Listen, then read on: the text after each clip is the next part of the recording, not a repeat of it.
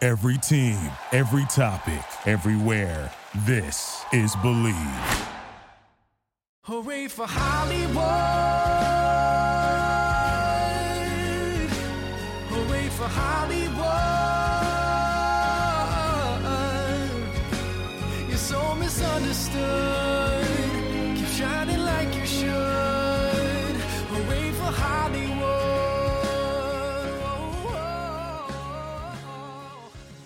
Hey, this is Brett Gursky. Welcome to another episode of On the List. This is episode 51. It's March 2019, coming to you from the Believe Podcast Network. My guest today is an old friend of mine who's a great guy and a talented actor. You know, him from movies and TV shows, most recently as the star of Young and Hungry. Of course, I'm talking about Jonathan Sadowski. Yeah, buddy. What's up? How are you, man? Good. How are you? Welcome to my humble abode. No, we're in your home. You have like a studio out back. Yeah. Perfect for a podcast. Yeah, welcome, welcome. I feel so grown up. This is exciting. I'm at your house. I know, right? we're like, we're grown up. My, how far we've come. I know. Uh, we got to hang out a few weekends ago. Yeah. At Harriet's, we caught up. I was like, it's time to do the podcast. Yeah.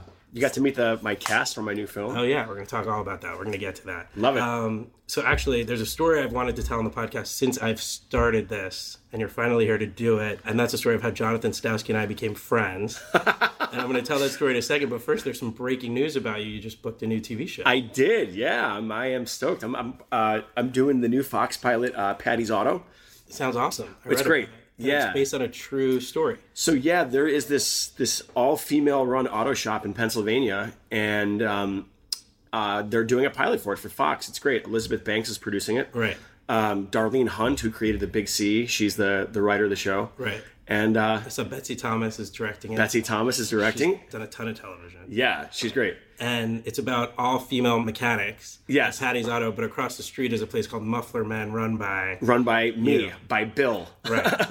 and yeah, so I'm kind of the uh, my basically my character is um, my dad started this shop 50 years ago, okay.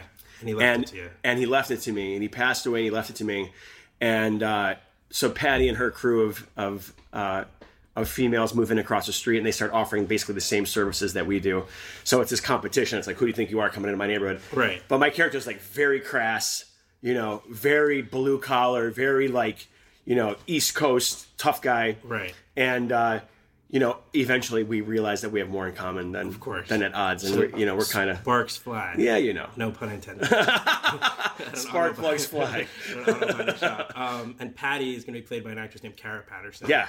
So I haven't met anybody. I, I haven't met any of them yet. Uh, Oh, so so we'll see. Kara is, you know, she's uh, this New York actress. Uh, you know, you may have seen her in Straight Outta Compton. oh right. Uh, but yes, I haven't seen her yet. And she she like booked this whole thing from New York, so the entire testing process. I don't even know. I'm not even sure if like Darlene has met her in person yet. Oh, wow. Because the whole thing was done via like interview, like Skype and and testing and stuff uh, online. So so your chemistry is to be determined. TBD, man. but it's going to be like a Sam and Diane Cheers thing. Yeah. Probably. Yeah. Will they or won't they? So that'll Exactly. be cool. So that means pilot season has been a success. Pilot season was a success, man. Yeah, there was there was a few projects that I I got really close to booking. Yeah. Um, but you know when when the right one comes along, the right one comes along. It's awesome. And it's a multicam, by the way. It is a multicam, which that'd is be like picking awesome. up right where I left off with Young and Exactly. Hungry. And where when do you guys film? Do you know yet? Uh, our taping is at Warner Brothers on April 11th. nice. So I'm not sure uh, if tickets are up yet, but you guys can go online. I think Audiences Unlimited will probably have tickets for that. That'd be cool. And then like a month later, you find out if you get Yeah, picked right Up. in the upfronts, dude. Man, that'll be Yeah. awesome. Well, good luck with that. Thank you. Um, okay, so the story everyone's been waiting for years. Oh, this is this is such, I don't know. Is this like a is this a rated G podcast or can I you swear? can say whatever you want. I Okay, mean, great. this is the this is the story of a lifetime. how, how I became friends with Jonathan Sadowski. It's All right, may I? You start. Yeah. Okay. So So I'll tell, first, I'll say the year was 2006. So it was 2006, and my uh, my agent had called me up, and she said that there was this role on Entourage uh, to play Brett Ratner's assistant. Right. So I Should went I in. back it up first before the role was even available? Should I explain? oh yeah, I'll sure. explain how the role even became available. Okay, sure. So Doug Ellen, the creator of Entourage, spent a few days with me and Brett Ratner. I was Brett Ratner's assistant in real life. So he came over to Brett's house. He kind of watched how Brett operated. Also, he could write an episode where Johnny Drama meets Brett Ratner at Brett Ratner's house. Yeah. And they were going to shoot it at the real house. So he needed time to, you know, get to know Brett and write this TV version of Brett. And along with the TV version of Brett comes a TV version of Brett Ratner's assistant. And so I was there the whole time they were hanging out. The three of us went to lunch at the Ivy on Robertson. And uh, then Doug wrote the episode. And then breakdowns go out to actors, which are basically like available roles. And one of those roles was time. Brett Ratner's assistant. Exactly. So anyone that age Yeah. could audition. So uh, basically, I get to audition for to play the role of Brett Ratner's assistant. Now, unbeknownst to me, Brett Gursky, Right. Who you didn't know yet. who I didn't know yet, who the role is based on, had to audition to play himself. Right. Not only that, I hired an acting coach to prepare the audition for it. I went to this woman's house and ran lines, and she was like, "You are Brett Ratner's assistant. You should be able to nail this." Went into the audition, sat in a room with a bunch of guys my age. Didn't tell them I was the real assistant. Went in, auditioned. That tape exists somewhere. HBO's got that.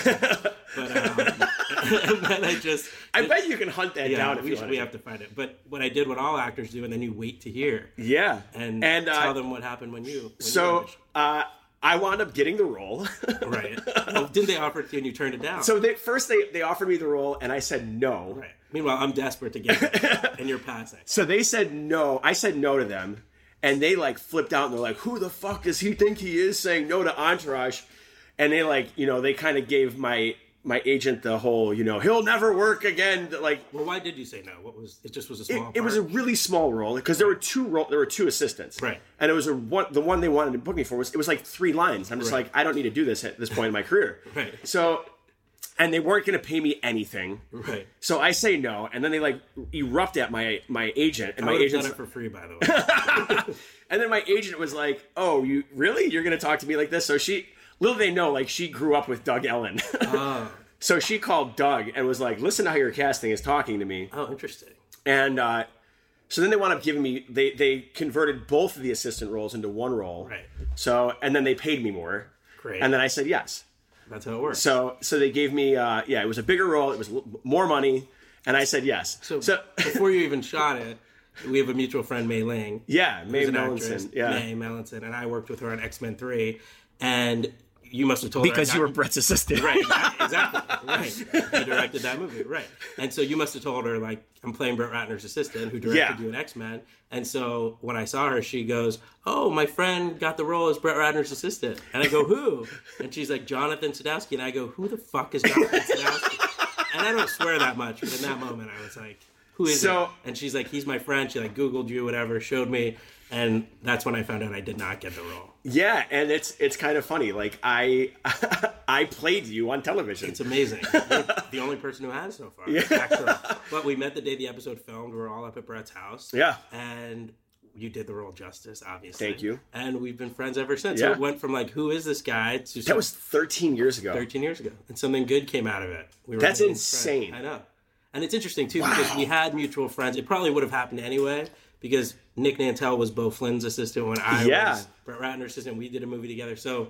Eventually, it would have. It would have. That's so funny. But- yeah, uh, Nick Nantel is like a really good friend of mine. He's like one of he's a producing partner of mine. Right. And uh but yeah, that's that is a that is a story for the ages. It's the best. It's probably the best story of how to become friends with somebody. It's insane. um, it's my favorite for sure. I've been waiting to tell that. And then we would go on to find out we basically have the same birthday. Not only did We- yeah. we're November se- 1979. Yep. I'm the fourth. You're He's the- older than me. You're the 23rd. I I'm am the- fourth. yeah. Couple couple weeks older. Another thing we have in common I was going to mention is we both post Instagrams about our dogs a lot. we're both like You and dog Buddy? people. Me and Buddy. You and Moxie. yeah. She's here today. Moxie is here today. I wish I could introduce you, but she would kill you. Oh really? Oh, she doesn't like people. Oh, she didn't like people. Oh, I and- thought she didn't like podcasts. I thought she'd attack. I'm them sure like if this she one. listened to podcasts, this would be way up there, but Right. yeah. Um, so, of course, Entourage was just one of many roles you've played. You just finished your very successful five year run on Young and Hungry. yeah, man, that And- was a that was a dream. Yeah, that was on ABC Family, uh, which became Freeform, and now it's on Netflix. And actually, my sister recently told me some of her friends were like, "You have to watch this Netflix show, Young and kidding. Hungry." People think it's a Netflix show, and so my sister was like, "Isn't that your friend Jonathan's show?" I was like, "Yeah, it was on ABC Family first. So, Yeah, you know it's it's like have you noticed like a new fan base starting? Yeah. Uh it's it's it's weird because it's oddly very it's very frustrating because like this show started in like 2012 Right, and now it's 2019 right.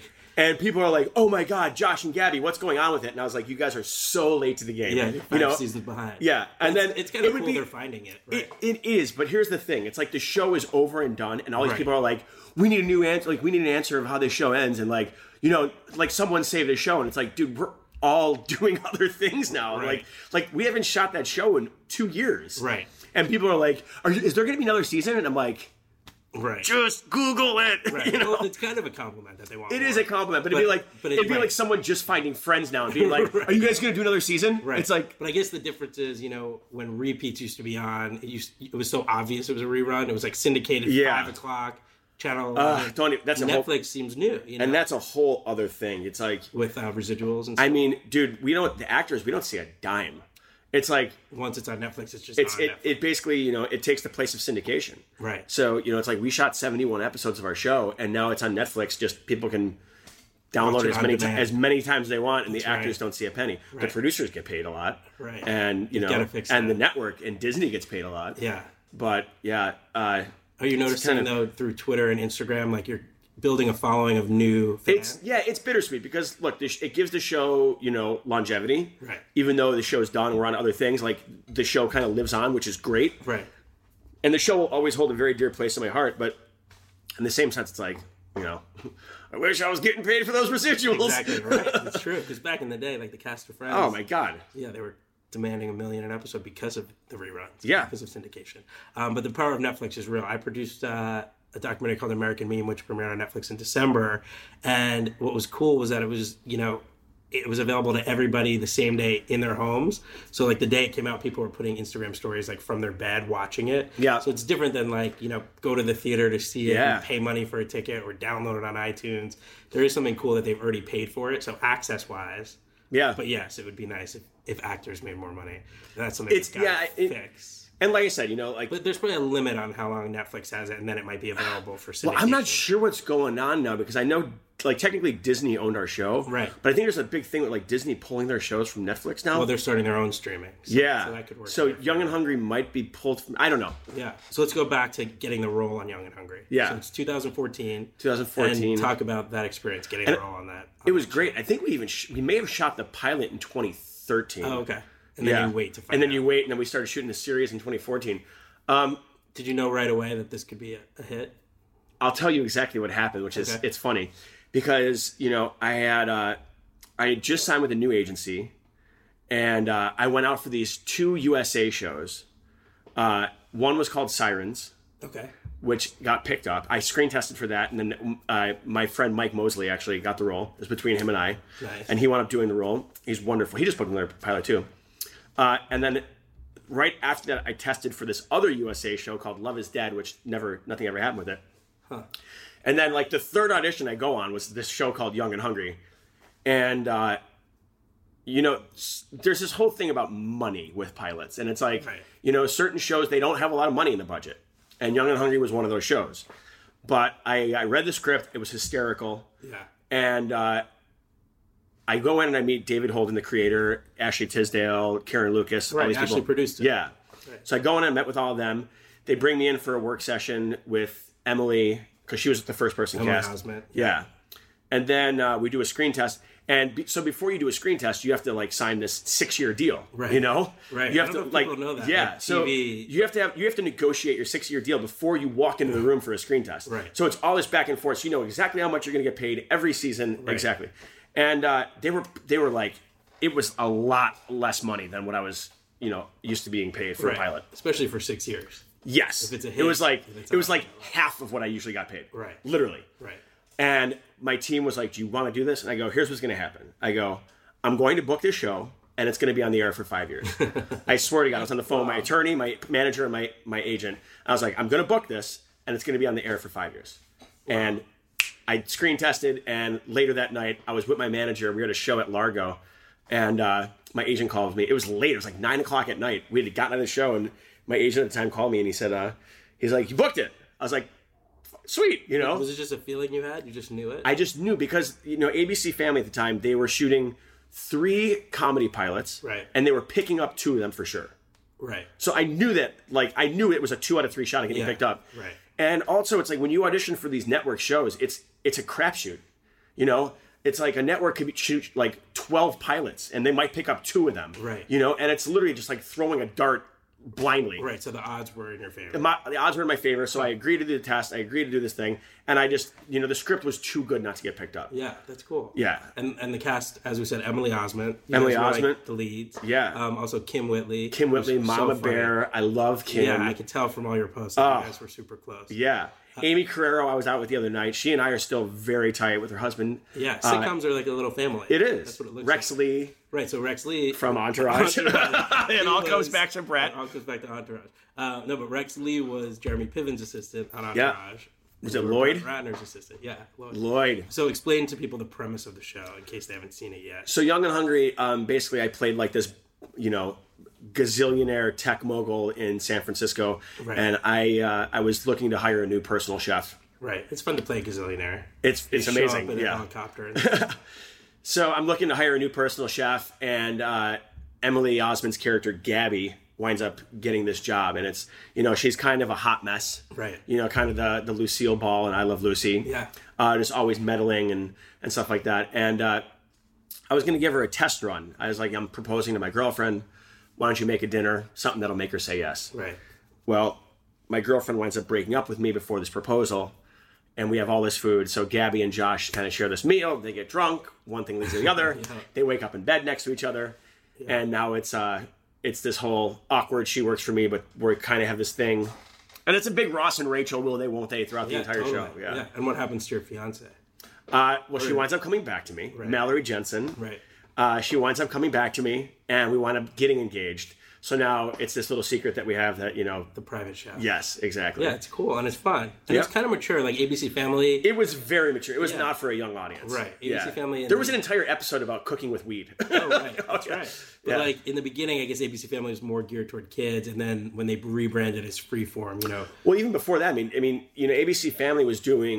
Uh, they did Greek, which Right. wasn't a very. Oh, that's right. They did, you know, Chasing Life, which is dealt with cancer. Right. They did See Your Life of the American Teenager. whatever. right, pregnant, Yeah. They did Pretty Little Liars. Pretty Little Liars, yeah. They did uh, uh, uh, what was the other one? Chasing Life and uh, the Fosters. oh yeah. So They it- always kinda they were dealt with always kind of pushing the envelope. mature subject. Yeah. matter, yeah. So you guys got to be a mature comedy though. Those were all Exactly. It dramas. was one of the first ones. yeah. That was cool. Um, and so talk about did you love? You must have loved doing a multicam. Oh, it's great, man. You know, I studied theater, so yeah, you have it's- a live audience. It's we have a live audience, and it's just it's fun. It's like theater without the consequences because you know you can like mess up, and the audience loves it when Right. the actors mess up. Bloopers. It's hysterical. Like Right. there was this one episode that started with me like running, and I had to jump over my couch and like land because I was excited to watch Game of Thrones. Mm-hmm. And I like run and jump over the couch, and my foot there's like a lamp next to the couch, and I shatter this giant like glass vase or this Accidentally? lamp a- completely accidentally, like com- like exploded on set, and it, like the audience is laugh, like everybody laughed for like 15 minutes, Right. you know, and it was hysterical. You can't. they should have kept it in. Well, they, they it's funny because later on in the in the show, uh, Kim Whitley comes on and she's like, "What happened to the lamp that was here?" You know? exactly for continuity purposes. Yeah, it's hysterical. How do we find the identical lamb? Yeah, and there's nothing like you know it, it's. We're think- very we're very fortunate being able to go to work and our as our our job is to make people laugh. Totally, and they get to, you, you get the immediate reaction. You- you Absolutely. get the laughs. But I think, I mean, I think it's the best schedule in Hollywood multicam sitcom. It was- like what's like the week? Take people through the week. People are gonna not like us for this. It starts at the table. read. Well, I'll tell you, it's like so. This is the schedule. Imagine getting paid a million dollars a week to do this. Right. So Mondays we have a table read, so we're there from 10 a.m. to 10:30 a.m. So right. Quick we're there for like a table half hour. We leave. Now that was also, you know, like starting season three, we would do that. Seasons one and two, we would still rehearse after the table read. read. Right. But it's also they get the the writers get to hear it for the first Yeah. time, being spoken by the actors. Then they go. back. Well, it's the writers, it's the producers, it's the network execs, it's the, the everybody. studio execs. Yeah. But the writers get to go back and tweak things. Yes. If it needs work. So we get a script on like Sunday, Monday we we go in for this table read. We read it out loud. We get to go home after that. Then Monday night we get a revised script. right. So then Tuesday we come into work at like 9 a.m. So you spend Monday night learning the revised. Yeah, you learn the revised script. So there's homework involved. yes, you go into work Tuesday for rehearsal at nine. You rehearse until about uh, I don't know 2:30, 3 o'clock. Right. and then the uh, producers come in. So Tuesday you do a producers run through, And they watch. and they wa- so you run like literally at, in one day you have the whole show blocked. Right. So they come in, they watch you run through the whole show. Then the producers all get they take notes. And then Tuesday night we get a new script. Right. So then Wednesday morning you go in there with a whole new script, Well, it's good. Right. Sometimes it can and then change a lot. you rehearse until three o'clock again, nine a.m. to three, and then the network is there, Right. uh, and you do a network run through, and then they get more notes, and then they come Wednesday night. We get what's called a shooting draft. So Which is Wednesday, hopefully the one that ends up Yes. being shot. Right. Well, because we well you pre-shoot on Thursday, Right. So Oh, you, oh, oh. so I'm you, Thursday. You show up to work at like eight in the morning, uh, and you pre-shoot. So anything that can't be shot like in front of the audience, Right. Whether it's an ex- exterior shot, like if there's somewhere outside you have to shoot, or sometimes there's sets that are like not facing the audience. You shoot all that stuff beforehand. yeah. Saves time. So Thursday you're there from you know eight in the morning till eight at night. Yeah, you that's know? a long day. Yeah. And then Friday, uh, you come in and you just basically it's a live it's a live show. So you do what's called camera blocking. So the camera's all set up before the audience gets. You get there at like noon, Yeah. and you run through all the stuff. And the cameras, the camera operators kind of like map. There's a whole map of tape on the floor, so they know exactly where the cameras have to be for every scene. Right. Uh, and then the live taping audience load in is at like five five thirty. So you know we, we do this camera blocking for a few hours, and then uh, we go into hair and makeup. Right. As and they load it. as up. they load in the audience. There's an excitement that you can't explain. No man, it's, great. So cool. The- Yeah. Any, anyone I've been to, and it's fun now to go because it's my friends are on it. But even as a kid, I used to go just as a TV fan. And there's like something in the air that you can't explain. yeah, and, and we do this thing called there's there's something called a speed read. You do so once everybody's done with hair and makeup, you do a, call- what's called a speed read. The entire c- cast gathers, and we you know we just really speed through all the stuff, all the lines in our head. So we just run through the entire show out loud, quickly. You know, just blah blah blah blah blah blah blah blah. So everybody knows their lines memorized. memorized.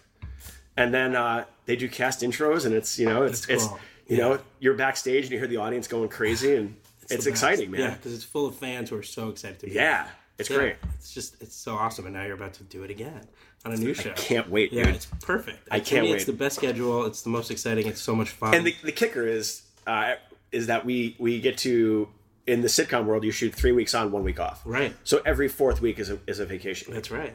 Uh, and you which know- gives time. It gives the writers time to come up with new scripts to keep it current with uh, shooting. Right, and then when you're done at tape night, you're done. Like I'm it's done. on to the next episode. Yep. Then it goes to the edit room. What's so cool, obviously, in the title multi-cam sitcom, there's three or four cameras on. Four, you. yeah, ABC and X. So yeah, so it's like, you know, it's capturing so much that it, they just in the edit room they just have to piece it together. Yeah. You don't have to do it that many. Well, you times. also have a, you have a, you also have an operator there who's like as the show is being shot. Yeah. So there's there's TVs and monitors above the audience. Right. So you can either watch it live or look up on the screen. Yeah. And as they're shooting it, there's someone in the sound booth like literally clicking buttons to change the cameras. Right. So it looks like it's like It's an actual true. sitcom on, Yeah. while you're watching it. It's very cool. To me, it's the best. I mean, the first ones I ever went to it was 1991. We were out here on a Oh, family wow. out here on a family vacation. I loved TV so much that I What was show like, was it? You'll love this. First one ever, Family Matters. Oh, amazing! the height of Urkel's fame. So, and I, my, my parents and my sister sat in the back row. I sat in the only available seat in the front row next to the warm up guy. Amazing. Just like edge of my seat, couldn't believe it's happening in front of me. The guy has the script next to me. I'm like following along with the script. It was the best. I bet that was pretty like instrumental in you wanting to be a director. Oh, It was and everything. huge. Well, because I always loved, you know, Cheers and all these shows growing up, Three's Company, all these multi-camp shows. But to see it, I vividly remember that the mom on Family Matters was, you know, it was a breakfast scene. They're all coming down for breakfast. It was the episode where Laura and Steve Urkel are Romeo and Juliet in the school play. Yeah. And uh, the mom's making breakfast and she's pouring orange juice for everybody. She's passing out orange juice. And then they call cut and they take it from the top and they bring her a new pitcher of orange juice and new glasses because the glasses have to be completely Yeah. clean. And even that, something about that was like, oh my God. Look at the Continuity. attention to detail. Yeah. like, wait, they start over from scratch each time and it was life changing for Yeah. sure. I'll ne- I mean, I vividly, 11 years old, vividly It's- remember it. yeah I, I- you know one of the things that i kind of i count my blessings for every day is like you know you mentioned cheers which i i love cheers growing up and family matters Right. and full house and friends or seinfeld it's like you know i was able to be a part of that like Exactly. it's like i was on a show for five years Right. which it's like i'm in the sitcom oeuvre exactly. you know You're on a hit sitcom. i was in that in that oeuvre i Totally. was in that like Right. that legacy of c- cool shit Right, there are people who feel about Young and Hungry how you felt about Cheers. exactly And that's the coolest. 100% Um, after Family Matters, we went to Blossom. love it My sister was a Joey Lawrence fan, And so it was season two. Blossom gets to second base with her boyfriend. Pivotal episode. uh, and then the third one we saw, which you'll like, Make me spit out my water. Who was the dad on on Blossom? Ted Wass. Ted Watts, yes. Yeah. So He's a Ted- director. He directed me. Uh, so before Young and Hungry, I was doing Shit My Dad Says with William Oh, that's right. Shatner, That's right. and Ted directed a few episodes of, of Shit My Dad Right. Says. I went to on a summer program with his son Julian, which Oh, is no interesting kidding. too. Yeah, it's a very small world. But so the third one was Golden Girls. My family, we're eleven. I'm eleven years old, and we get to watch Betty White and Rue McClanahan and B. Arthur and Estelle Getty right in front of us. during That's an amazing. Episode of Golden Girls. I mean, again, you know, like this is classic TV. Yeah, dude. Happening right before. That's like our eyes. TGIF, the lineup. You Oh know. my God, it was, it was unbelievable. But that actually is a perfect transition into Betty White has been on Young and Hungry. Betty White has been on Young and Hungry multiple times. Multiple times. I mean, she's Ah, it's, like, the biggest get in mind-blowing. television. like Betty White was on Young and Hungry, and it was her birthday, That's right. and she's a huge animal activist. And for her birthday one time, this like animal sanctuary brought all these like exotic animals in, and they literally brought in like this seventy pound lynx. Oh wow. and like they bring in this like wild cat and like i'm Not sitting for the episode. Just no just for afterwards fun? we had a big birthday party for betty on the set on the Right. stage and they kept on bringing in these other animals like at one point uh, there's a video of me somewhere it's like me and betty white like petting a porcupine yeah. And the most jealous I've ever been of you is you're, when you're posting blowing out birthday candles with Betty, Betty White, yeah. on a sitcom set. it was nuts the best. it was nuts And by so the way, today's Carl Reiner's birthday. I know, and he got- 97. yes. he was on your show with Betty White. dude he is a total pro man it's like I mean, those are legend. Those two are legends. He was on the Dick Van Dyke Show. I mean, he was on dude Black and White watching carl sitcoms. reiner a funny story about him so Yeah, we were in we were shooting this scene um, where Carl ha is, is like playing this this character who hasn't seen Betty in so many years, and yeah, they always said that one day they would there was a date and a time they would meet back in his hotel, right. and sure enough, there's a knock on the door, and, and Carl's character comes in. Um, but Carl had his lines, and he he had his his little set of sides. Uh, for those that know, sides are like just uh, they're like a smaller version of the script you can Right. keep in your pocket. Yeah. So he had his sides, and he was outside when they're all highlighted, and he's standing outside the door, and he's like mouthing his lines outside all the way until they're like roll camera, and they're rolling, and he's singing his lines, and they're like. And and he put the sides in his pocket and they're like, action Carl. And he would come in and it's like he would deliver his lines and he would slay it. You know, and he created this joke. He walked in and he goes, he's like to uh, to Betty. He's like, so I'm gonna make this joke. He's like, I'm, I'm bringing it. I have these flowers, and I'm gonna walk in and I'm gonna say, here, I bought you some chocolates. you know, Oh, yeah. And it was just hysterical. Right. You And just- like the entire cast was like trying desperately not to laugh. They let him just improvise. honestly. yeah. And uh, it's crazy. 'cause Then afterwards, one of our producers, Jason Wang, I walked up to him. I was, I was like, "Carl's like amazing," and Jason just looks at me and goes, "Maybe in sixty years you'll be that good," which is true because he's literally sixty years older than me. So it's like, Experience. if if I in maybe in sixty years more of doing what I'm doing, I might get to that level. right. Wow. It was mind blowing, man. It is mind blowing. I know we like grew up with these people. I- Yeah, they were- dude. They were already legends when we were kids. That's Yeah. the thing. We were already watching them. I get to work with William Shatner. Yeah, it's like I've exactly. gotten to work with some legends, I know. dude. It's pretty cool. Yeah, Like you said, like you're in the club now. It's- It- yeah, it is kind of it's- surreal. Like you have to stop and think about it. Yeah, Um, and it's crazy because actually, shit, my dad says was William Shatner's first sitcom. That's right. Yeah, Yeah. you've only done drama and Star Trek and all that. I mean, he did some comedy movies, but Yeah, well, we will get to that show. But first, I was going to say more guest stars on Young and Hungry. You got to your friend Jesse McCartney. Jesse was Yeah. awesome. And you guys had done movies together. And so, Yeah. did you have anything to do with that? Did you recommend him? Or No, it was cr- like you know we did Chernobyl Diaries together. Yeah. and uh, they were looking for this character uh, to play Cooper, and they they saw like all these actors. They were like they couldn't find the right one, and then um, I remember David Holden, our creator, had had texted me and he's like, "We found our Cooper," and I was like, "Who is it?" And he's like, "Jesse McCartney," and I was like, "Yes, so funny. yes." I love Dude, that. he is a stellar, stellar actor, man. Comedy, drama, he's he's like really, really fucking good. had he done multicam? Maybe not, right? Um, I want to say he But did. he was on like Summerland. He was on more like CW type drama. shows. Yeah, or maybe I mean, did he do an episode of Hannah Montana? maybe. He might have done an episode of Right. Hannah Montana. 'cause I think Emily may have known him before. Like, Oh right, yeah, that's where Emily came. Yeah. from. that's right. but no, Jess and Jesse knocked it out of the park, dude. Yeah, that's So- so, cool to get to play with your friends. It was great. TV. And Jason Blair, who's Jason a Blair. friend of ours, he's been on the podcast.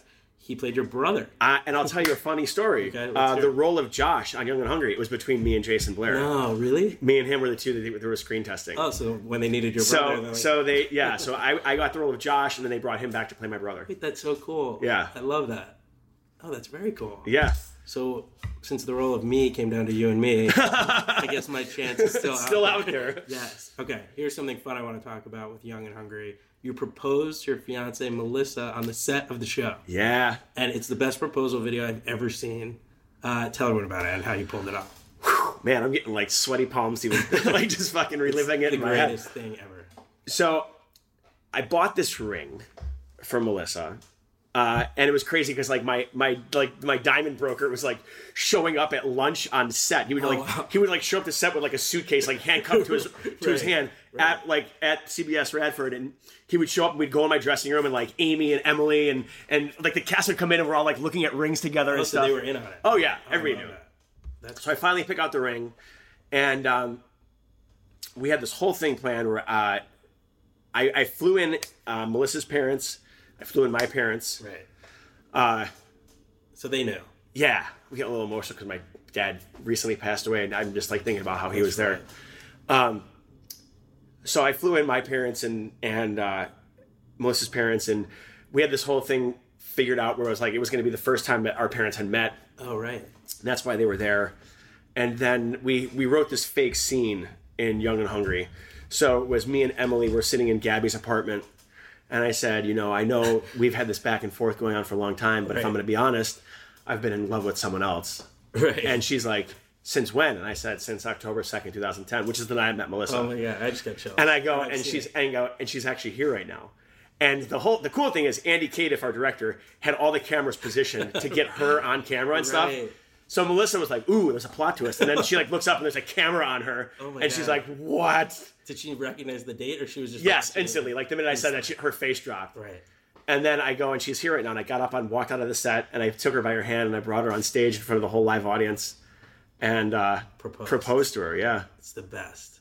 No was- joke. That's like the dream marriage proposal on a sitcom set. it was pretty nuts. I might have to steal it. It was pretty nuts, and it was funny because like the like that day, I didn't like because Melissa came to every taping, and Right. you know, so there's like you know, there's the seats and there's also the floor. Right, she was hanging She on was the always on the floor, always. You know, and I told I had a big meeting with the entire cast and crew. I was like, nobody fucking even look at her. I was Right. like, I was like, just walk away. Like, Right. don't even tip at all. I was so nervous she was gonna like be tipped off about right. it. And so you have it filmed Yeah. multicam. You have it I haven't filmed from filmed like a sitcom. other angles. Oh, it's, the best. It's online. People can. Look. oh yeah, yeah. It's not. it's just the best. So if you haven't seen Young and Hungry, all five seasons are on Netflix. You can catch up. And here's where it becomes more like inside the actor studio. I love it. with my guest Jonathan Sadowski, we're going to take a trip down memory lane. We're going to go back to the beginning. Oh my god, am Uh, I gonna cry on the show? I don't know. it depends how nostalgic. you are. Uh, so tell people where you're from. I am from the south side of Chicago. It's a little neighborhood called Bridgeport, Right. Um, where I actually uh, grew up in the, the building my grandmother grew up in. oh wow, So, you know, my building, um, that's what my parents' life was like in Brooklyn. yeah. Like, you- so the you- first floor, the first floor front, uh, my my mom's mom used to be a beautician, so it was just wow. we just called it the store. So that's like it was like- the beauty store. that's like a sitcom. In Yeah. Itself. So, and then it was just used as storage. And then first floor rear was my dad's brother and his wife and their family. Wow. Second floor rear was my mom's sister, her husband, their three kids. Second floor front was my mom's mom and mom's dad. oh my gosh, Third floor front was my mom's mom's sister, and then third floor rear was me and my family. whole building. The whole building was all family, which is very common, like for Italian families in Chicago. Yeah, both sides of the family in one building. Well, yeah. I mean, it was it was mainly my mom's side. You know, Yeah. like my dad's brother had moved in, but Yeah. it was mainly my mom's side. That's very cool. Yeah, That's nice. nuts. It must have been hard to leave Chicago. You had that whole family there. My whole family's still there, same building. yeah. Yeah. Um, do you miss Chicago at all? horribly. Yeah, but you got to be in LA. For work. Yeah, you know, it's like I, you know, like I said, my my dad passed away on February seventh. Man, it's weird saying that out loud. I know. A month ago. It's like it's just so strange to say that out loud. Yeah. Um, yeah, my dad died on February seventh, and uh, I went back to Chicago, and you just realize how deep your roots are. You know, Yeah. it's just, it's crazy. yeah. It's crazy. Like you know, in it's this who you building- really are. Yeah, is man. there. Yeah. like. Yeah, out here is a different version of yourself. yeah, Um, I always tell people like, you know, you have to move here for film TV because LA kind of has this one track mind where like Chicago and New York do have film production and stuff, but it's not the only thing people talk about No, back then. no. There's so many other businesses. Yeah. But LA, if you're out here, there's this one track mind of show business. that That's kinda it. Keeps you on track, I think. Yeah, you have to be. You have to be. It's like s- immersing yourself in it. Yeah. So It's like pilots aren't really being cast in Chicago. They're being cast out here in New York, Right. and even more so, like out here. You Yeah, know? well, you can train in Chicago, New York. Sure. But then ultimately, You have to be out You're here. going to have to end up out here.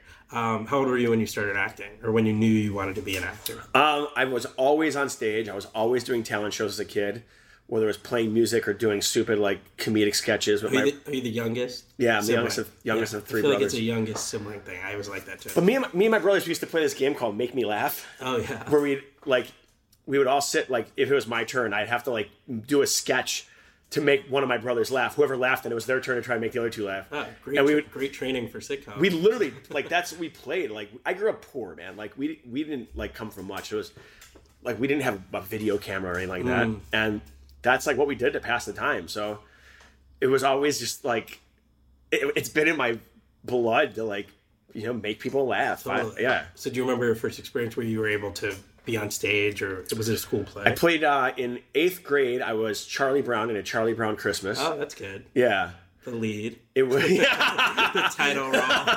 I played the title role of Charlie Brown in a in a Charlie Brown Christmas love it. or a Merry Christmas Charlie Brown or whatever it is. Um, and then uh, in high school, I played sports. You know, I, I okay. played football and baseball. I wrestled. I ran track, and uh, I went to an all guys Catholic high school. So Okay. there was a theater program, but it wasn't. I was I was like a jock. You know, Right. Interesting. and um, but I I was a part of this the fine arts club. Okay. And I remember the first major production I ever saw was Andrew Lloyd Webber's Phantom of the Opera Okay. and it was at the Auditorium Theater in Chicago. And I remember seeing this show and just being like, "Wow! Like you can do this for a living? Right. Like this is like incredible!" Right. And I came home and I remember telling my mom, I was like, "I'm going to be an actor one day," and she's like, "Yeah, okay, you're going to be an actor." And uh, I wound up going to the University of Illinois uh, for in the finance program. It was like the number one finance program in America, and I got into the College of Commerce and Business Administration, and I fucking hated my life Right. like I was like severely depressed. I was like failing out. I like refused to go to class. I was like, this is not what I want to do. Because I you were was bored. I was miserable. Yeah. I was miserable. And uh, one of my men- that guy Frankini, that poster on the wall, Oh, he's like one of my mentors. He's you know he got me into like magic, and he was one, one of my music teachers. When did you get into magic? Because you were a I was like nine. You are a huge Magic fan. I Yeah. mean, I grew up a Magic fan too, but you are like I'm a you- Magic nerd. You're a magician. Yeah. a magician in yeah. training. Oh yeah. But Dude, you- I have so many decks of cards and shit in that cabinet. We went a few months ago. We went to the Pantages Theater to see a Magic. Show, Yeah, yeah. And I was sitting next to you, and you would whisper in my ear how you- how to do the tricks. but I liked it. It was kind of like a director's commentary when you're watching a movie. Yeah. I was like, oh, that's how you do that trick. Yeah. Most people would be like, don't tell me, but I was like, no, tell me. So, but I, I went. I was having a lunch with Frank one day, and you When you know, were older. when I was, I was, you know, like literally failing out of fucking business, Hmm. and I was like, I don't want to go to class. I was like, I don't want to get up in the morning. I don't want to be doing this. I go, I just want to be a fucking actor, and you know, when you hear like the average annual income of someone with an acting degree is like fifteen thousand dollars, Mm-hmm. yeah. you know, it's like. It's kind of when I when I come from no money, it's like ah, you know, I wanted to be an investment banker because I want like when you don't have something, the one thing you want is the money. yeah, but it's also you have to find something you love doing. Exactly. That gets you out of bed in the morning. And he said to me, he's like, Jonathan, he's like, you're an artist.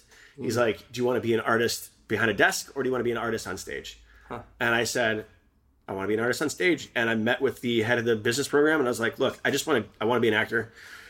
And, uh, I, I, tr- he allowed me to, to transfer schools. So I transferred into the, the, the theater school, oh, that's the nice. fine arts program. My first audition ever was for the acting conservatory at University of Illinois. Hmm. I got in and then uh, yeah, I wound up you know changing my focus from uh, acting to I got my degree in directing and playwriting. oh, nice. Yeah, When did you and graduate? Are you- uh, 2000 the I graduated because I changed majors like I graduated in December of 2001. oh, wow. and- Early. Did you graduate early? I graduated one semester late. I was supposed to graduate in December in June of 2001 Oh, okay. or May, and but I graduated December. Got it. I did an internship the summer of 2001 at uh, Linda Opst Productions at Oh, wow. Paramount. Yeah. Uh, came back, finished my last semester. Um, I worked like construction and like doing handyman shit uh, in December to January in Chicago in the fucking winter, which was brutal. And uh, I saved money. I bought a one way plane ticket. The one way ticket. I bought a one way ticket. I moved out to Los Angeles January 24th, 2002, with $300, one duffel bag, and a one way plane ticket. oh my god. Yeah. Chills again. and I was it was I'm lucky to have friends. You know, I met one of my good friends, Gabriel Cohen, who is uh he's he's he works at Management 360. He's Margot Ra- Robbie's manager, Oh, yeah, and that's right. ironically enough, he's Emily Osmond's manager too. Oh, right. Yeah, but he was like an assistant at the time, working at Paramount, and he allowed me to stay on his futon. Oh my gosh. So And nice. uh, and yeah, man, I was like, there's no looking back. yeah, you, you were a few months before me. I graduated May 2002, and then I was out here a month later. Yeah. Um, and so now you're an assist or you're interning or you're an assistant at Linda Hopes or I w- well, that was the summer, but by the time I came back, like that was done. I I moved when I that was the summer of 01. When I moved out here in 2002, I was just you know I was waiting tables and Right. I didn't even have a car, so I would I would and there was no Uber back then. there was no Uber back then. So I would wake up in the morning, walk like four blocks to the bus station, take a bus to Campanile where I worked as a host, bus it back to my house afterwards, bus it back, run to my house, change my clothes, and then run to the Beverly Center where I worked at Armani Exchange at night. Wow. And then I would get off and walk back home because there was no fucking bus that ran that way.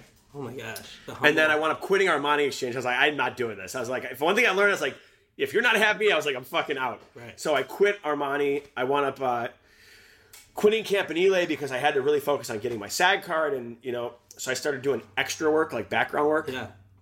Um, I got my SAG card doing background work, and then I started waiting tables in the morning at this place called the Griddle. Oh yeah. Uh, and then uh, I was bartending at night at these two different places called one was called Three Clubs, Right. and then another was called the Golden Gopher. You do your birthday. at three Yeah, clubs a lot. exactly. Come They're full- still it's family come full friends. circle, Yeah. yeah. And the griddle for people who don't know, it's it's the- got it's got to be a tough place to work because the lines are down the block. it was nonstop pancakes. from like seven in the morning till four in the afternoon. Right. If Just you- like one up, one down, like hectic. yeah, if you drive down Sunset, you see a line all day. It was hectic. outside the griddle. It's basically it's like a club in the morning. you know? right Um, It's for, like for pancakes. Yeah. instead of alcohol. and then like somewhere and somewhere along the line, I was like also uh, I I was like driving models around at one point. Uh, Wow. Like Ross Golan, who's my best friend and who's like killing the game right oh now. yeah. In the So podcast me and world, too, Ross- the music world. me and Ross, uh, his sister worked at like Elite or was it Ford? Elite, I don't know. It was one of the modeling agencies, but uh, we got jobs driving models around. So like when thirteen-year-old models got flown into town for runway shows, Right. They didn't like there was no Uber, Right. so we were the drivers that we would drive them to and from their gigs and shit like that. Wow. Oh my God, was it awful? The humble beginnings. It was horrible, man. so you have your SAG card from all the extra work. Yeah. And now you can book acting jobs. And now I can book acting jobs because that was my point. Like I would go out for these guest star roles, and they'd be like, "Oh, it's a producer section. Is he SAG?" And I'd be like, "No," and they couldn't even bring me back. right You now know. you had representation at the time. How Yeah. How'd that happen? Um, I got my manager. I went to a part. One of my buddies was a model, and he moved out. Uh, we went to college together, and he moved out here, and um, we went to a party for one of his agencies, and uh, this lady uh, saw me, and she's like, "Oh, you got a good look. You're like, are you an actor?" I was like, "Yeah." And she's like, "She gave me your card," and I went in the next day and auditioned for her, and her company signed me. Amazing. And then yeah, and then she got me an agent, like set me up with interviews for agencies, and uh, then I just I you know kept on getting better agencies, and then I you know I was getting all these callbacks, and I was booking my guest stars, and I was on American Dreams, I booked a recurring on that. That's right. And then you know I started screen testing for pilots, and But what was the first thing you booked that was like the first thing I ever booked, I did a, a guest star. It was a co-star role on uh, NCIS. NCIS? Yeah, Susan Bluestein. She she Yeah. cast me in NCIS. What was the role? Do you Uh, remember? I played Lieutenant Norsky, Oh, wow. who was a urinalysis coordinator on a, an aircraft carrier where uh, all these people were like testing positive for meth and shit like that. But I was like responsible for like finagling their urine samples and stuff like that. and I was must the bad have guy. been, That must have been a great feeling to book an episode of Yeah. a show. All of a sudden, you're like, wait, I can really do this. Uh, yeah, it was nuts. That had to be like the validation you needed. It was. And then, like once you book one role, you kind of get your confidence up. right. And then, you know, I booked that. And then I booked another guest star on this thing called The Division. Right. Which was with uh, John Hamm, actually. I Oh, worked right. with John Hamm. That's right. Yeah. Pre Mad Men. Yeah. And then you also did an episode of a show called LAX. I did LAX. I did a guest star on LAX. So now you start racking up these crazy. I was actually doing LAX and American Dreams at the same time because I was recurring on American Dreams and I oh, booked recurring. LAX. So American Dreams was your first recurring. Right? No, American. Oh, American Dreams was yes. And recurring. LAX was a guest star, and it was funny because at this point I'm still bartending. So like, Right. my manager and agent would come to the because American Dreams was on like Sunday nights. So I was bartending Sundays. My manager and agent would come to the bar. We'd like watch my episode Oh, at the bar. It's so trippy. Yeah, American Dreams was a hit NBC show yeah. starring our friend Brittany, Brittany Snow. who's still- That's how I met her. Yeah. still crushing it. Yeah. Uh, you did five episodes of that. You played a character named Jefferson. It's cool because you get when you're recurring, you get to play the same character more than once. You kind of get to like Sink your teeth in a little yeah, bit. develop it and Yeah. and so from there you start booking pilots. So then I booked uh, the. I remember the the way the reason I was able to stop bartending is because I booked a Fox pilot called Pool Guys. Okay. which was uh, it was myself, Jake Sandvig. Okay. we are the two leads, and then um, Rochelle Lefevre, who's Oh, doing yeah. Proven Innocent, That's right. Kristen Ritter, Wow. uh, and Sophie Monk. like Oh, yeah. th- we were the we were the five. Like that was the whole show. We just talked about Kristen Ritter two episodes ago. oh, she's wonderful. Oh, with She's having a Ja- baby. But we, yeah, we talked about her with Jamie Ray Newman because she presented Jamie Ray Newman with her Oscar. Oh, And amazing! they're like old friends. She was like, "We've been friends for 20 years, and now you're handing me an Oscar." it's amazing. It's amazing. yeah, Kristen's lovely. Yeah. I love her, and same with Rochelle. Like we still Jessica talk. Jones from Netflix. Yeah. So I booked Pool- this this Fox pilot called Pool Guys, who uh, actually was like Jenny Connor, who was one. Oh, of- wow. Oh She was like the showrunner for my God. Girls. Yeah. You know, she was. It's like her and Allie Rushfield created this show, and uh, I booked that, and then like it was all within like a week or two. I booked that. I booked my role in She's the Man, Oh yeah, and I sold a screenplay that I wrote. amazing. And so I was now like, you're in the group. I'm done bartending. oh really? Did you yeah, that's quit? when I quit. So you bartended for what was that? Two or three years. Yeah. Yeah. And Even then- more.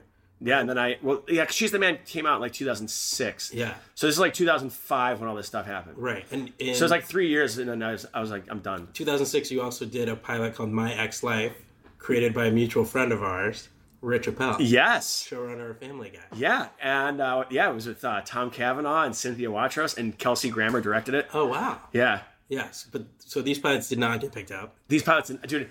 But By the time shit, my dad says got picked up. Yeah. I think that was like my ninth pilot and first one to go to series. wow. Yeah, See, yeah, but it, and it's funny because they're like they're like newcomer Jonathan Sadowski's like Right. I've been doing pilots for the last Right. nine You years. guys just haven't seen that. Uh, Um, exactly. So you did your first movie, also 2006, which you mentioned. She's, She's the, the man. Man. That was a big movie. it was a good one. It's still a directed- cult classic. I know, directed by Andy Fickman. Let's talk about that cast: Amanda Bynes, Yeah. at her height, uh, Channing Tatum, who was a newcomer at the time. That- yeah, he. I think he had just done Coach Carter with that was Yeah, it, that was and like it. a Mountain Dew commercial. really? Yeah. Uh, Robert Hoffman, Jessica Lucas, David Cross, Julie Haggerty, Vinnie Jones, who I worked with Yeah. on X Men Three with Maylang. James Snyder, who is now Harry Potter on Broadway. Um, Oh right. yeah. Um, so what was that movie like? Like your first Dude, that was movie. awesome. It was a crazy experience. We were we shot that up in Vancouver. I was in Vancouver for like three months. Uh, we were staying in this this hotel called the Sutton Place, Oh yeah. and uh, it's nuts because like every time any any movie that shoots in Vancouver, everybody stays at the Sutton Place. Oh yeah. And we were up there, and at the same time, John Tucker Must Die was being shot. Wait, you know what? Ariel Kebble mentioned this when That's how I met her. when she was on the podcast, she said she was in Vancouver with you. That's how we So you met. both told the So same and story. yeah, and John Tucker was like Jesse Metcalf, Brittany Snow, Right. Ariel Kebble. so So that's how we all met. so fun. It's like going away to Sophia Camp. Bush, yeah. That's right. You're all in Vancouver together. And we were all in the same hotel. So it's like every night, you know, on the weekends, it was like our cast and their cast. We'd all go out together and yeah. stuff. Did you know that Channing Tatum was going to become this big movie star? Could you tell? Yeah, Dude, he was awesome. I mean, yeah, there was always something about Channing, you know? Yeah. He just had the X factor. Yeah, he's great. Um, and you played a character who was actually gay in Yeah. the movie. So back in 2006, like, were there any hesitations on, on doing that, or you're like, I'm an actor, I can play. no, I, that was like the last one I did because I I just done like back to back gay characters because I just did LAX where I played a gay character Okay. and then I did She's the Man where I played a gay character. I was Right. like, I'm good with the gay characters right, Right, now. right. Nothing against them. I like it was a it, it- it was incredible to like sink my teeth in there. Yeah. But it's also you don't want to get pigeonholed. It's like it's like if you played a doctor every time. You Right, know, it's like right, right. I don't want to play a doctor every time. And I they wanna- like dyed your hair, right? You had like frosted. I had blonde tips. hair and she's the man. Blonde hair. Dude, you know what's funny is like I made a post this past week. Uh, she's the man came out 13 years ago, like a few days ago. It was like the 13th anniversary of She's the Oh Man. Unbelievable.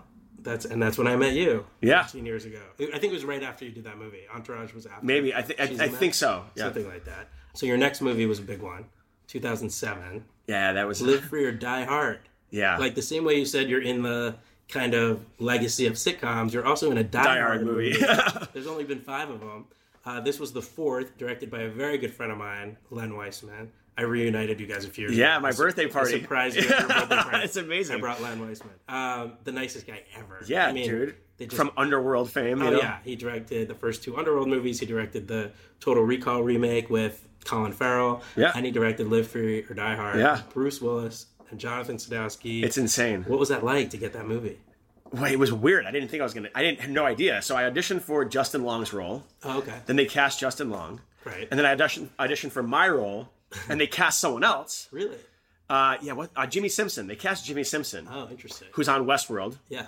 and they shot like one day with Jimmy, and he like left to do the Farnsworth Invention on Broadway, which was Aaron Sorkin's play.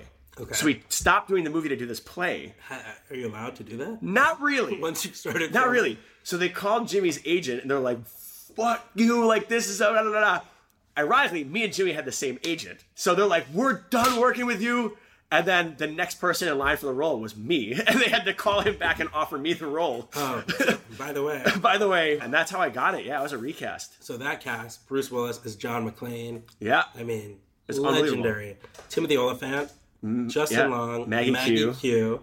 Uh, you played Trey. Explain your role in that. There's like, So I was, uh, it was basically me and Bruce Willis versus Timothy Oliphant, or me and Timothy Oliphant versus Bruce Willis and Justin Long. Right. I was like the bad hacker who was like shutting down the government systematically, and and Justin Long was the good hacker and was kind of, uh, yeah, it's so cool. that was great. Were you a Unbelievable. diehard fan as a kid? Absolutely, man. Cool is that? Yeah, it was great. Unbelievable. They're trying to do Die Hard Six. I heard. Hopefully that will Yeah. be Len's next movie. So 2007 comes along. Your Entourage episode airs as Brett Ratner's assistant. Obviously, it's a huge hit. Uh, 2007, you also do House with Hugh Laurie.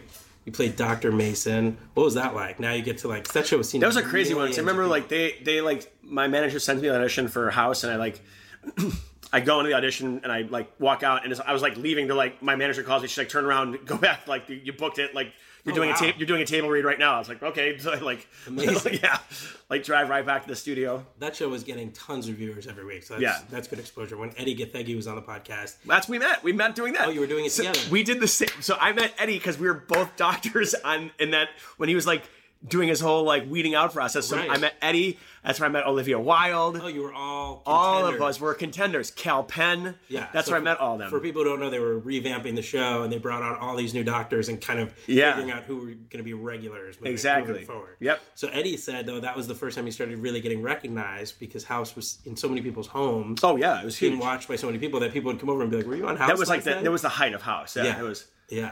So did you notice people recognizing you from that just because it was seen by so many people? Yeah, I mean, she's the man was still like The big one. Yeah. Yeah. Especially that demographic. exactly. And then in 2007, you also did Chuck, which was big on NBC. I get recognized for that one a lot. Yeah, Zach Levi, who's, who's now a dear friend of Shazam. mine. Yeah, I met Melissa at Zach Levi's birthday party. Oh, really? Yeah, Also, Zach gets some credit for that. Yeah. Gets a lot of credit for that. I met her there, and then I because I knew him from, but I even knew him before Chuck because we like had- we had the same publicist. Okay. Yeah, and now he's Shazam. I know. Shazam's going to be big. Yeah, Isn't dude. it cool kind of just watching people go from It's like, nuts, man. starting out?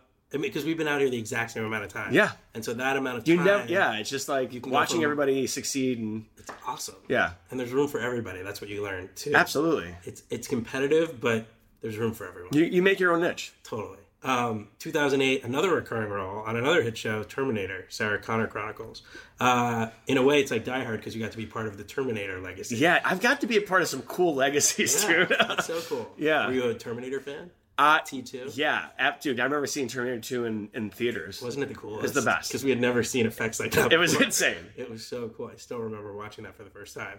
Um, did you like being part of that show? Absolutely, dude. Yeah. Some of it, like you know, we were doing the whole like the butt naked Terminator pose, like when you Right. when you get teleported, and you know, uh, it was like cool. It's like we get we got to do that shit. You know? Yeah. What's cool about all these reboots and remakes now and TV shows based on movies is exactly that. Like you get to be part of something you might have loved as a kid.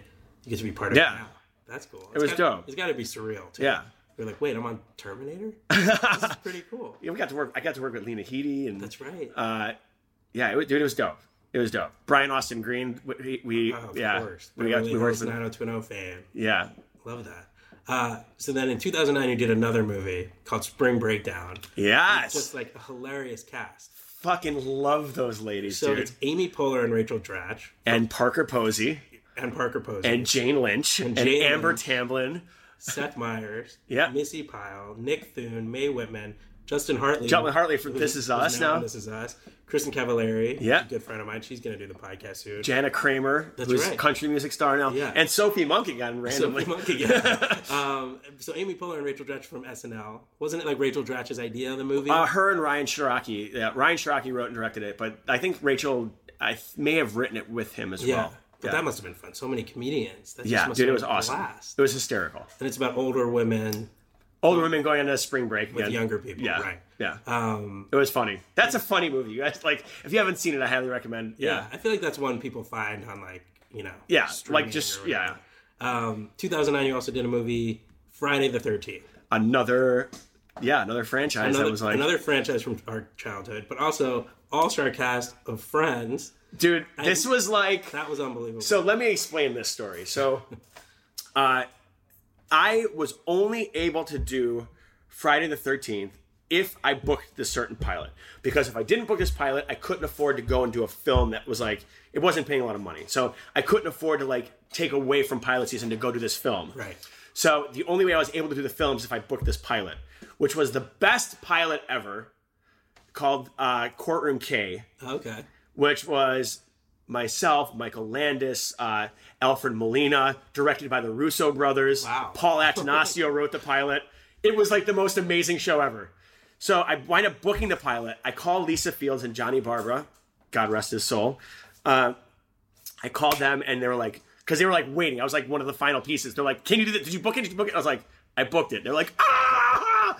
So I booked this pilot, leave to do like Friday the 13th, come back, shoot the pilot. It was, yeah. Oh, so you got to do both. I got to do both. Oh, that's great. Yeah. You didn't have to choose. No, I got to do both. And it, that was like, you know, that was amazing. So me, Ben Feldman, Aaron Yu, Julia Gill, Juliana Gill, uh, fucking Willa Ford, who I think is probably in my house right now with Melissa. Oh, really? yeah, I think so. Well, th- what's crazy about this movie? So Ben Feldman's been a guest on the podcast. We talked about this movie. I've never se- like known of a movie being filmed with so many people I was friends with. Oh I my couldn't believe God. It was the coolest thing. it was literally our group of friends from LA. They were like, hey, you guys want to do Friday the 13th together? We're like, yes. everyone auditioned separately, and it just fell into Yeah, place. it Like all that. fell into place. So the cast: Jonathan Sadowski, you know how I became friends with him. Ben Feldman, old friend of mine. Aaron Yu, who I went to high school with, East Brunswick High School in New Jersey. Jared Padalecki, who I had worked on Cry Wolf with, Jeff Wallow's Yeah. movie. Juliana Glow, who I had directed in my short film Closing Time. Who, by the way, started out at the Griddle, also, Yeah. where she met her now husband Ben. Ben. The Griddle is just a magical place. Daniel Panabaker, who we're still friends with. Travis Van Winkle, who we're friends with. Arlen Escarpado, who I did American Dreams Oh with. my god! that's right. and uh, and also in the movie Amanda Rigetti, who I would go on to meet through you. I love Amanda. Yeah, She's we've been to still a some dear friend. concerts Yeah. together at Greek Theater, and uh, and she comes to your birthday parties and stuff. Nick Manel, who I met through you, Best friends with Eddie who's Gathegi. best friends with me, right? And then Ryan Hansen, who I would we did a day on Hello Ladies together, and I was just in Fiji with him. He's doing Fantasy Island, and so And he's, he just booked a new Fox pilot. he booked a pilot. Adam and Eve, yeah. Incredible. And Ryan Hansen solves crimes on television. Right, directed by Jeff Wadlow, who is Who my Oh, best camp friends with counselor. Bo Bauman, who Oh is a my dear God. friend of mine and Melissa's. That's right. Because his wife and Melissa are like BFFs. That's right. Crazy Oh my that's small right. LA. And Bo produced Cry Wolf, Yes. which is the movie I did with Jared Padalecki, which was directed Yep. by Jeff Wadlow. And Jeff Wadlow, who directed Ross Golan's first music video. That's right. Who is my best friend. Ross. unbelievable. It's crazy, man. Yeah, Jeff was my camp counselor. There's a whole podcast episode with him about that. Uh, just such a cool cast. I mean, that had to be so It was much awesome. fun. In I mean, Austin, we shot that in Austin, Texas. And it was just like, You're all in Austin together.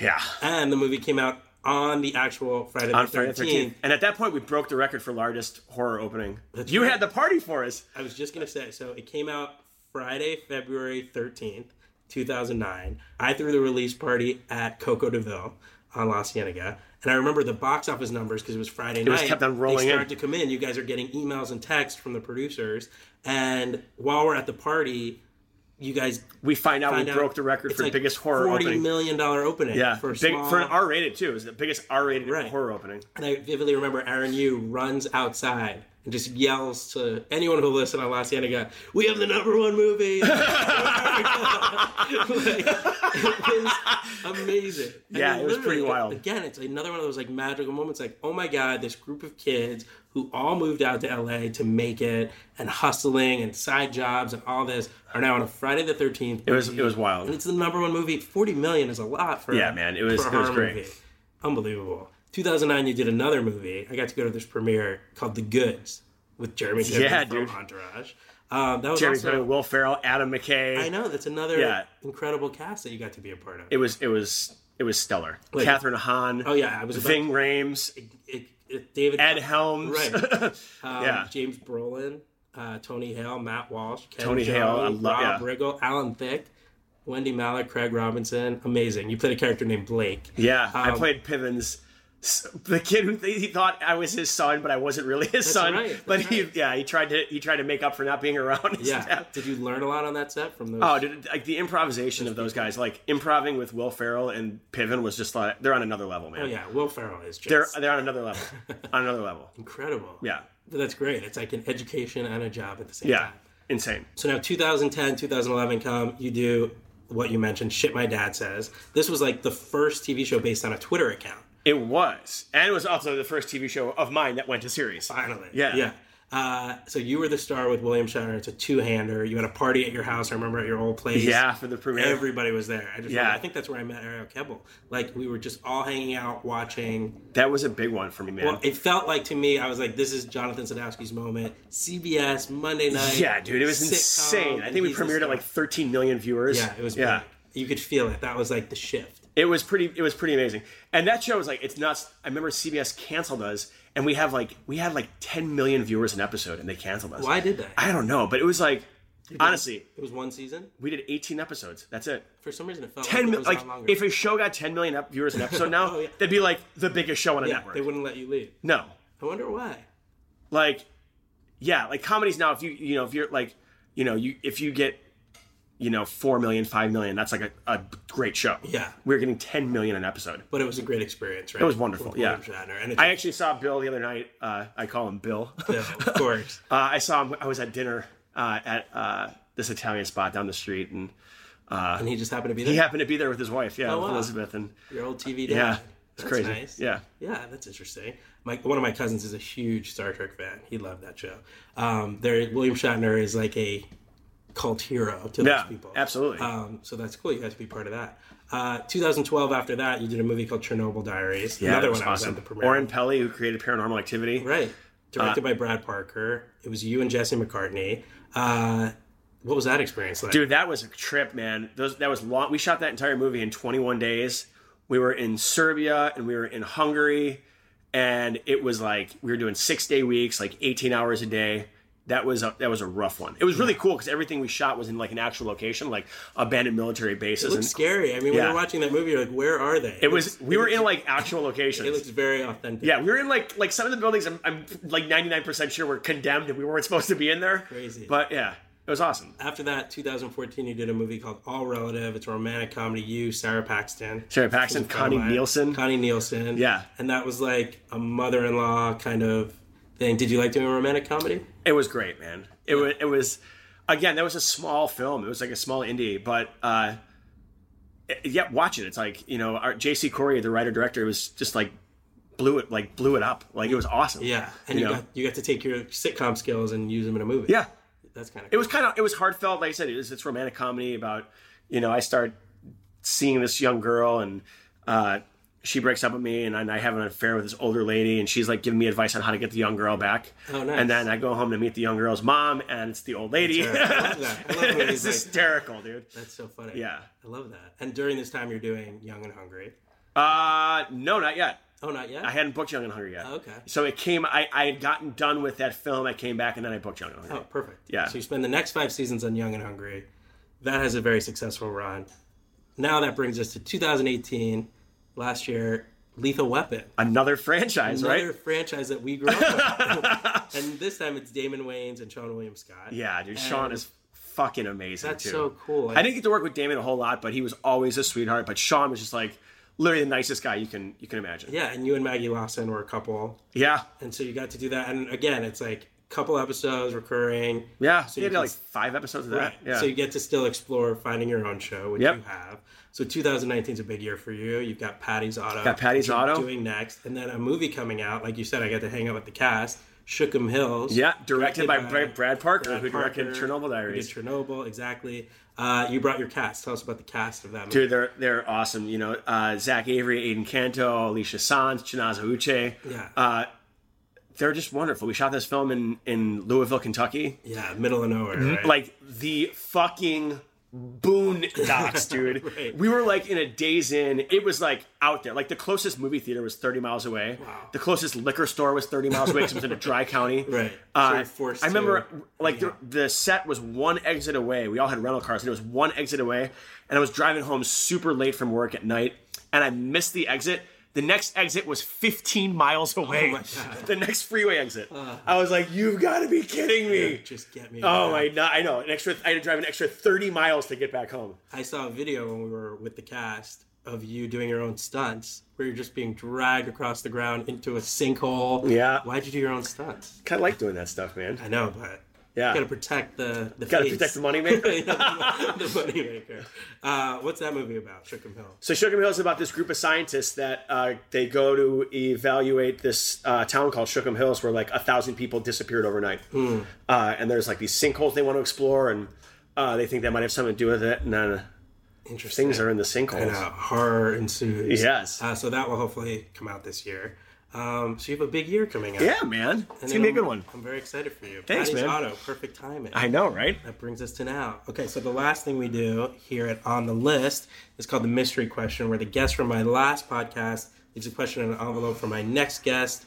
Even I don't know what it says. All right. leave one for my next guest. But first, before you open it, the guest on my last podcast was my friend Charlie Wachtel, who just won the Oscar for Best Adapted Screenplay for Black Klansman. He's from my hometown. Yeah. Aaron Hughes' hometown in New Jersey. I encouraged him to move to LA. Ten years later, he won an Oscar. There it is. There it is. All comes back to me. All right. No, but uh, Charlie wrote a question sealed in an envelope. Open it, and then you'll leave a mystery question for my next guest, whoever that may be. Uh, who is your celebrity crush? Oh, that's cute. Uh, who is my celebrity crush? Uh, Besides Melissa. besides Melissa, I've always had a thing for Emma Watson. Oh, Emma Watson. Yeah. Hermione. Yeah. Are you a Harry Potter fan? Uh, not like I don't obsess over her, but she's always been a, like a cutie to me. got a cat. I think she's also like very well spoken and yeah, Smart. Yeah. yeah. I like Emma Watson. You guys have to act. Tessa together. Thompson's kind of hot too. Oh, Tessa Thompson. yeah, That's she's perfect. So for the casting directors out there, if, you're Hot. If casting you guys ever need opposite uh, if them- you guys ever need uh, someone to play Emma Watson's love interest, you know where to look. exactly perfect. Yeah. So that is a wrap on episode fifty-one. Thank you so much, We man. did it. Thank Yeah. you, Jonathan Sadowski, for having me over your house. Always welcome. That worked out great. Uh, if you haven't seen Young and Hungry, binge all five seasons on Netflix. If you have seen it, watch it again. Why not? And Patty's Auto will be coming out soon, hopefully. You and I hopefully work together. I think it's I, inevitable. we're, it's gonna happen. it's going to happen. We talk about it all the 100%. time, whether it's a movie or a TV show. It would be a lot of fun. But for now, thank you again for doing this. My pleasure, buddy. thank you, everybody, for listening, and I will talk to you next time. Bye. I'll wait for Hollywood. I'll wait for Hollywood. So misunderstood, so keep fighting on. When all hope is gone, you live and you learn. The tables will turn, so shine like you should.